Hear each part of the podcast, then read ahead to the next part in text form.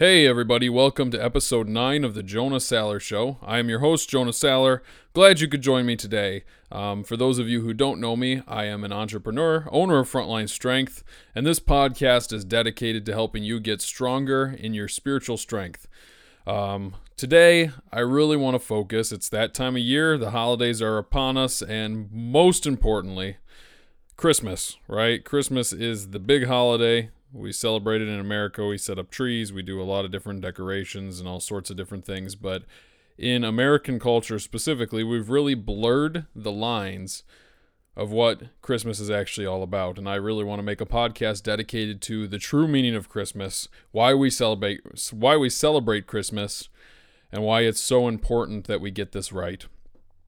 So I I listen to sometimes secular Christmas radio stations and um, when they call when people call in sometimes they'll ask them you know why why is the, the christmas season so important to you? Or as nowadays political correctness likes to say uh, the holiday season because we don't like to mention christmas the word christmas um, but they'll have callers call in and tell them why they like christmas. A lot of people will say oh because you spend time with family. Oh because you get to give gifts to people. Or oh you know the, the snow and the lights or the decorations the trees and a lot of people mention different things that are all good, all great, but forget a very, very important element, and that is the birth of Christ. But what I want to do with this episode is really talk about why the birth of Christ is so important and why it's not his birth that is the real reason to celebrate Christmas, but ultimately his death. Um,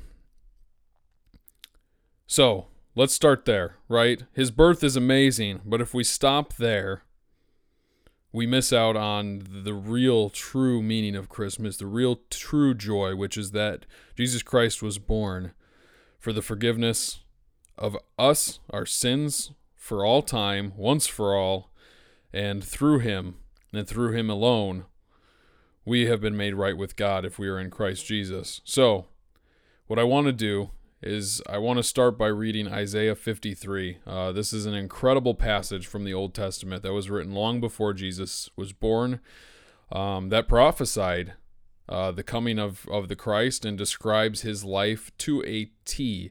And this is such a powerful scripture, especially because it was written before Christ. So it's it's something that really confirms the identity of Christ, the identity of who he was, the identity of why he came.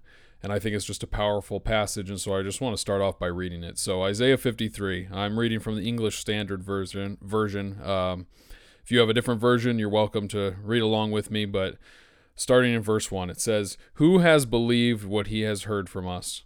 And to whom has the arm of the Lord been revealed? For he grew up before him like a young plant, and like a root out of the dry ground. He had no form or majesty that we should look at him, and no beauty that we should desire him.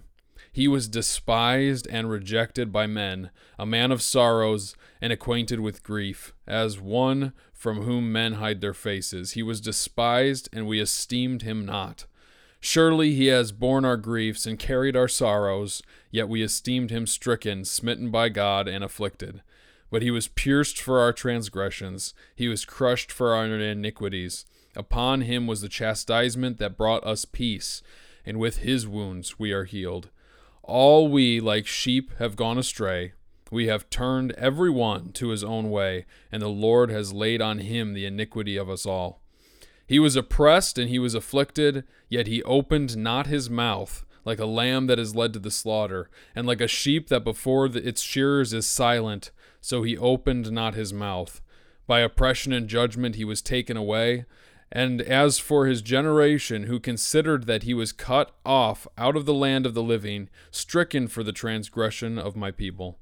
And they made his grave with the wicked and with the rich men in his death, although he had done no violence, and there was no deceit in his mouth. Yet it was the will of the Lord to crush him. He has put him to grief. When his soul makes an offering for guilt, he shall see his offspring, he shall prolong his days. And the will of the Lord shall prosper in his hand. Out of the anguish of his soul he shall see and be satisfied. By the knowledge shall the righteous one, my servant, make many to be accounted righteous, and he shall bear their iniquities. Therefore I will divide him a portion with the many, and he shall divide the spoil with the strong, because he was poured out his soul to death, and he was numbered with the transgressors. Yet he bore the sin of many and makes intercession for the transgressors. Wow. What an incredibly powerful passage that is. Um, I'll be honest, I, I've not read Isaiah 53 for quite some time, and uh, reading it again recently has just been an incredible thing for me to to literally see a prophet before Jesus' time laying out the life of Christ in such a clear, distinct way. And uh, really, this is what makes this passage so special, especially around the Christmas season, is that because this was before Christ was born, this was an arrow pointing to him, pointing to the birth of Christ as Messiah. And it's just such an incredible truth to read that and go, wow, this is this is my Lord and Savior Jesus Christ being described right here. Um, I also want to go to Hebrews 10, and this is where we're going to spend a decent amount of the podcast because ultimately, Hebrews is talking to the Jewish people and really explaining the uh, law based uh, system with the new covenant and really contrasting the two, talking about, you know, Moses contrasted with Jesus, talking about the law contrasted with the new covenant of grace. And it's a really powerful book. Um, and specifically, chapter 10 really lays home what I honestly think. This is the focus and the crux of the Christmas story. Uh, when we think about baby Jesus in the manger, this is ultimately why that birth was so important, why it was so special, and why every single Christmas we need to make sure that we really are focused on the actual meaning and not get lost in the hubbub that the world will throw at us with, you know, Santa and gifts and trees and decorations and traditions and awesome. Those are all good things. And the Lord wants us to definitely delight in, in those things, spending time with family, all of that. But we cannot forsake how important this story is because it's not it's not just Jesus being born, but this is the gospel message of our salvation, our, our reconciliation with God being played out right before our very eyes. So, starting in verse 1 of Hebrews chapter 10, says, For since the law has but a shadow of the good things to come, instead of the true form of these realities, it can never, by the same sacrifices that are continually offered each year, make perfect to those who draw near. So I'm going to stop there and just kind of talk about that because I think it's really important to recognize that the law, which was established by Moses through God, of course, um, was basically a way to point out sin. It was a way to reveal sin and a way to show a standard that God had for his people. And through this sacrificial system of, of sacrificing animals on the Day of Atonement and stuff, this was a temporary way to basically get right before God, right? Um, but what's crazy is that it says it can never, even though the sacrifices are continually offered each year, make perfect those who draw near. So drawing near to the law, drawing near to the the rules, the regulations, that will never perfect. Um, Next, it says, Otherwise, would they have not ceased to be offered, since the worshippers, having once been cleansed, would no longer have any consciousness of sins? But in these sacrifices, there is a reminder of sins every year, for it is impossible for the blood of bulls and goats to take away sins. Now, this is also really, really cool because literally it's saying you can offer every single year, constantly, but you shouldn't have any consciousness of sins if it's truly taken your sins away, if it's truly been cleansed. But the sacrifices, the sacrifices that you're doing each and every year are a reminder to you of just how sinful and how far from God you actually are. For it is impossible for the blood of bulls and goats to take away sins. Listen to this the contrast in verse 5. Consequently, when Christ came into the world, he said, Sacrifices and offerings you have not desired, but a body have you prepared for me. In burnt offerings and sin offerings you have taken no pleasure. Then I said, Behold, I have come to do your will, O God, and it is written of me in the scroll of the book. When he, when he said above, You have neither desired nor taken pleasure in the sacrifices and offerings and burnt offerings and sin offerings, these offerings are, are were offered according to the law, Then he added, Behold, I have come to do your will. He does away with the first in order to establish the second, and by that way we will have been sanctified through the offering of the body of Jesus Christ once for all. This is just incredible. And and honestly, this next part starting in verse 11 is my my favorite part of the passage. Every priest stands daily at his service offering repeatedly the same sacrifices which can never take away sins. Think about that, right? Your high priest, you'd go in, you'd be sinful, you'd be trying to get right with God for for uh, 365 days before you do it again, and the priest is standing daily, every single day. He's standing. He's constantly working. He's offering the same sacrifices over and over and over, praying, "Lord, forgive him. Lord, forgive him," over and over and over. And yet, nothing that he does has the power to take away sins. Nothing. He's standing all the time, no rest, but can't take away sins. Listen to this next verse. But when Christ had offered for all time, all time, I love that, all time, a single sacrifice for sins, he sat down at the right hand of God. He sat down. He's not standing up, he's sitting down. He did it once, and then he sat down. So, what I want to know, and what I want to challenge you to believe and to understand is are you daily standing? Are you daily standing up, offering, Lord, forgive me, God, forgive me, Lord, I'm such a sinner? Or are you resting in Christ's one time offering and sitting down with Him, resting in Him, recognizing that He said, It is finished, and understanding that it is actually finished? What are you doing? Are you standing daily at your service, offering sacrifices, Obviously, not animal sacrifices, but sacrifices maybe through your words, through feeling inside that you're that you're not good enough, through feeling like you're not performing well enough, or are you just like Christ has afforded you the ability to do, are you sitting down with him, realizing, wow, there's nothing I can do to add to this? I think it's a good question to ask ourselves because I think the Christian faith can easily become a measuring stick where you're trying to measure am I doing enough? Am I being enough? And we can we can we can look at that and it can take our eyes off of the fact that Christ offered for all time a single sacrifice for sins. In verse 14 it says for by a single offering he has perfected for all time those who are being sanctified. Single offering, meaning it happened once. And in that once, you have been perfected. Perfected being past tense. And sanctification being referred to in an ongoing process because you're sanctified. There's two different types, right? So you're sanctified in the sense that you have been made perfect. It's a done deal.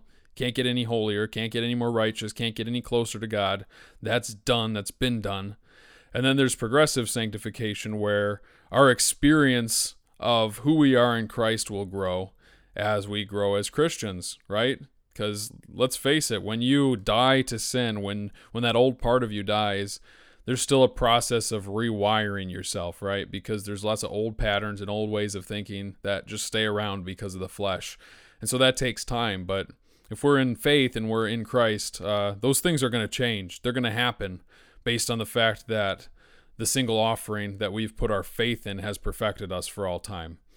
Um, and then I love this. The next is the Holy Spirit. And sometimes we don't really uh, think too much about the Holy Spirit actually living within us, but this is the Spirit that lives within us. It says, And the Holy Spirit also bears witness to us, for after saying, This is the covenant that I will make with them after those days, declares the Lord, I will put my laws on their hearts and write them on their minds. Then he adds, I will remember their sins and their lawless deeds no more. Where there is forgiveness of these, there is no longer any offering for sin. That's amazing. So here's this break between old and new, and it does not start with the birth of Jesus Christ. This new covenant does not come in when Jesus is born.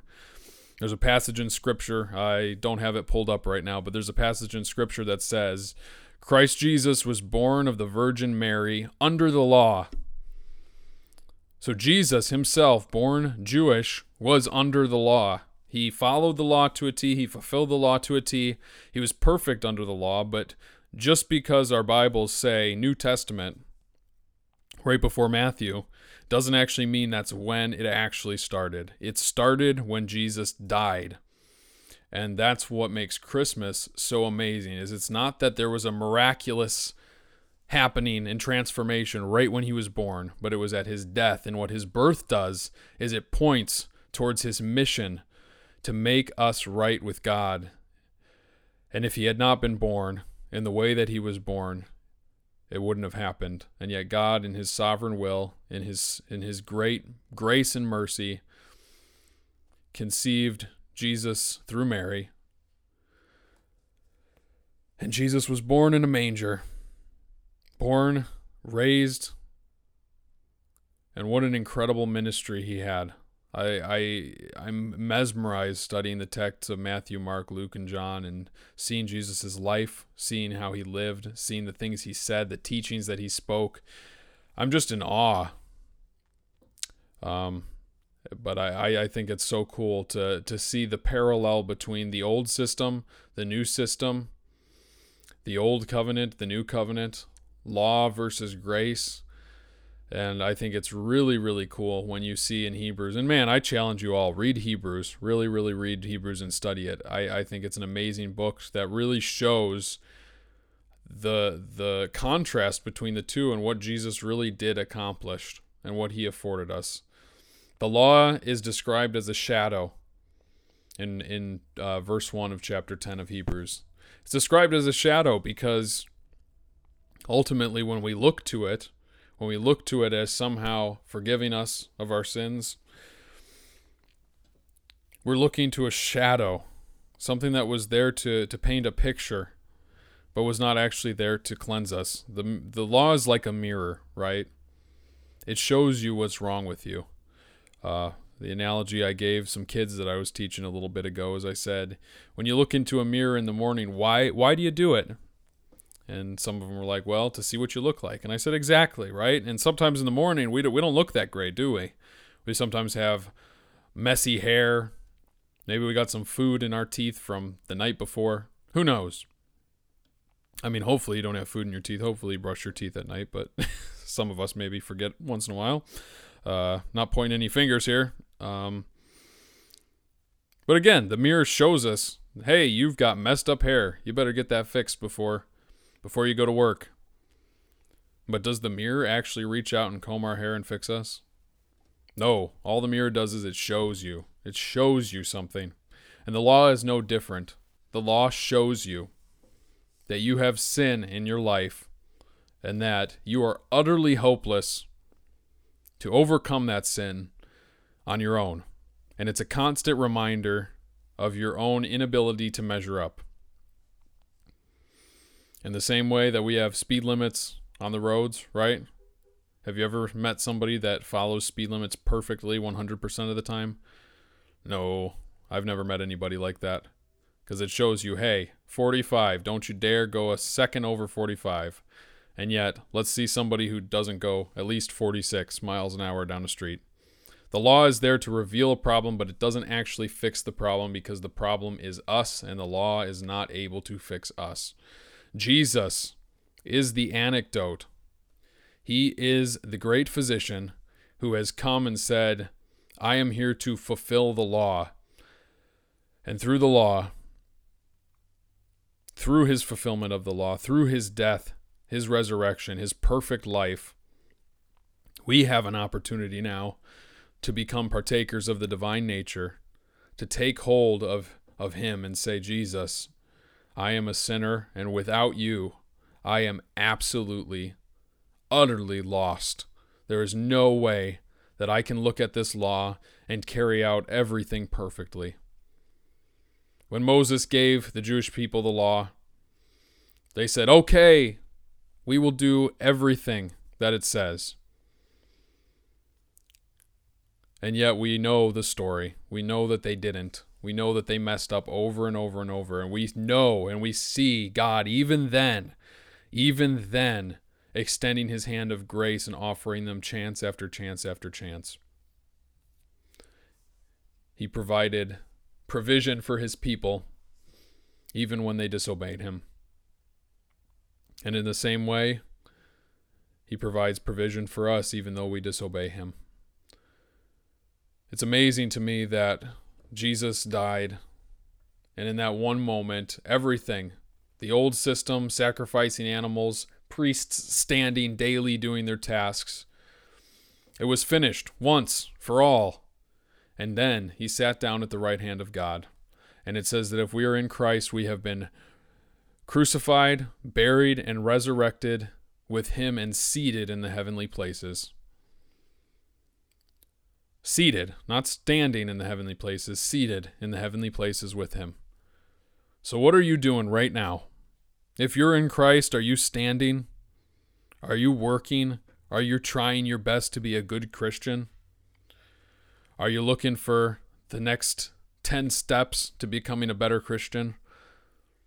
Or are you sitting with Christ, in Christ, and allowing the Holy Spirit, which dwells in you, which has put the laws on our hearts and written them on our minds? Are you allowing the truth that He will remember our sins and our lawless deeds no more to transform you?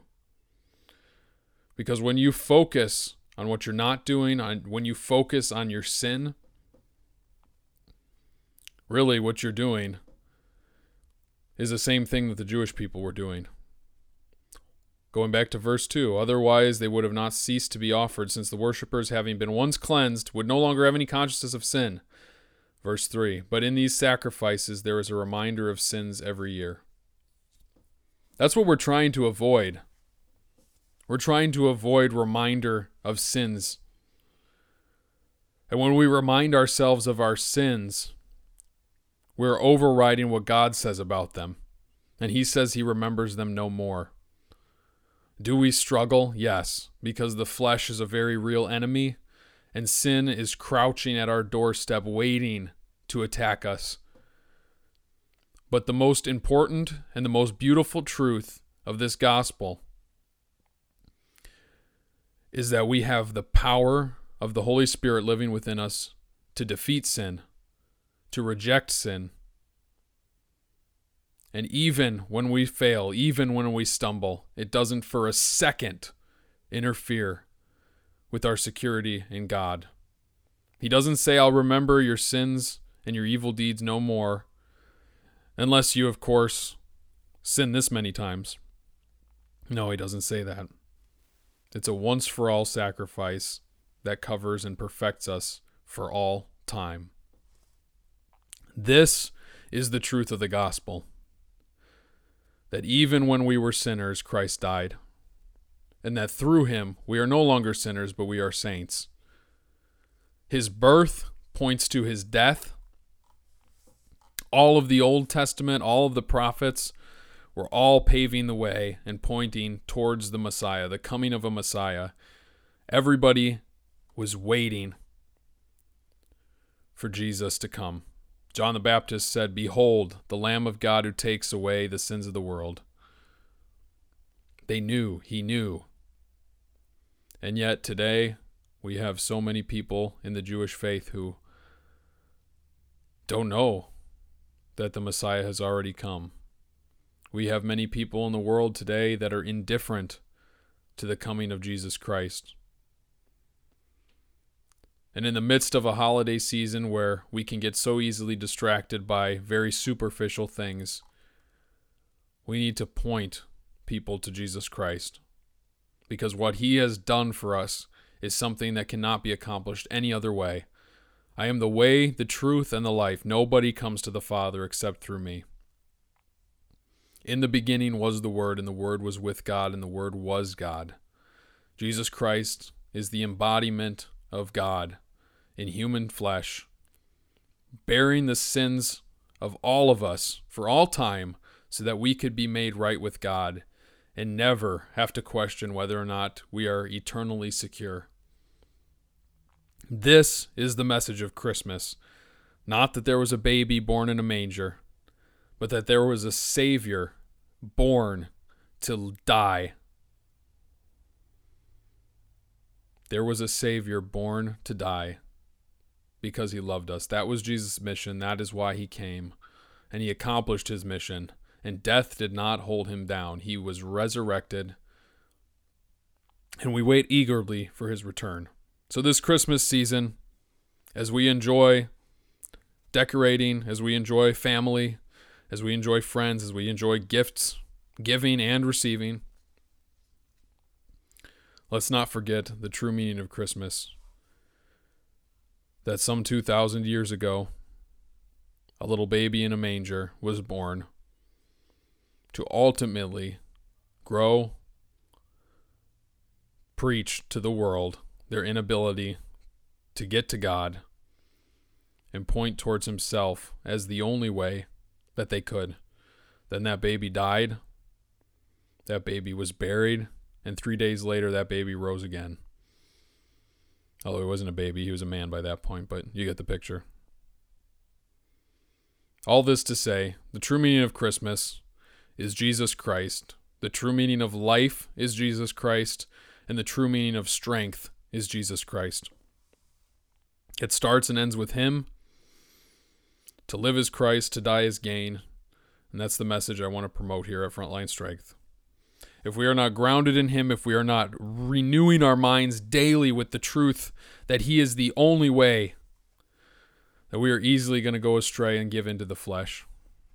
And when you're walking in the flesh, when you're living in the flesh, it takes so much away from the joy that you could have in life. But when we are constantly saying, Jesus, you are so good. Jesus, I am new because of you, and I am one with your spirit now. That is how we're going to overcome sin. That is how we're going to live the most fulfilled life. And it all starts with the story of Christmas. Thank you so much for listening to this podcast episode. I know it's rather simplistic. I know there wasn't a whole lot of maybe new information that that you gathered from it, but overall, what I really hope is that through this podcast, it was maybe able to just center your thoughts a little bit more. To put aside some of the stuff that may be distracting and to focus on the real true meaning of Christmas, which is our birth, the birth of our Lord and Savior Jesus Christ. So until next time, have a very Merry Christmas and God bless you.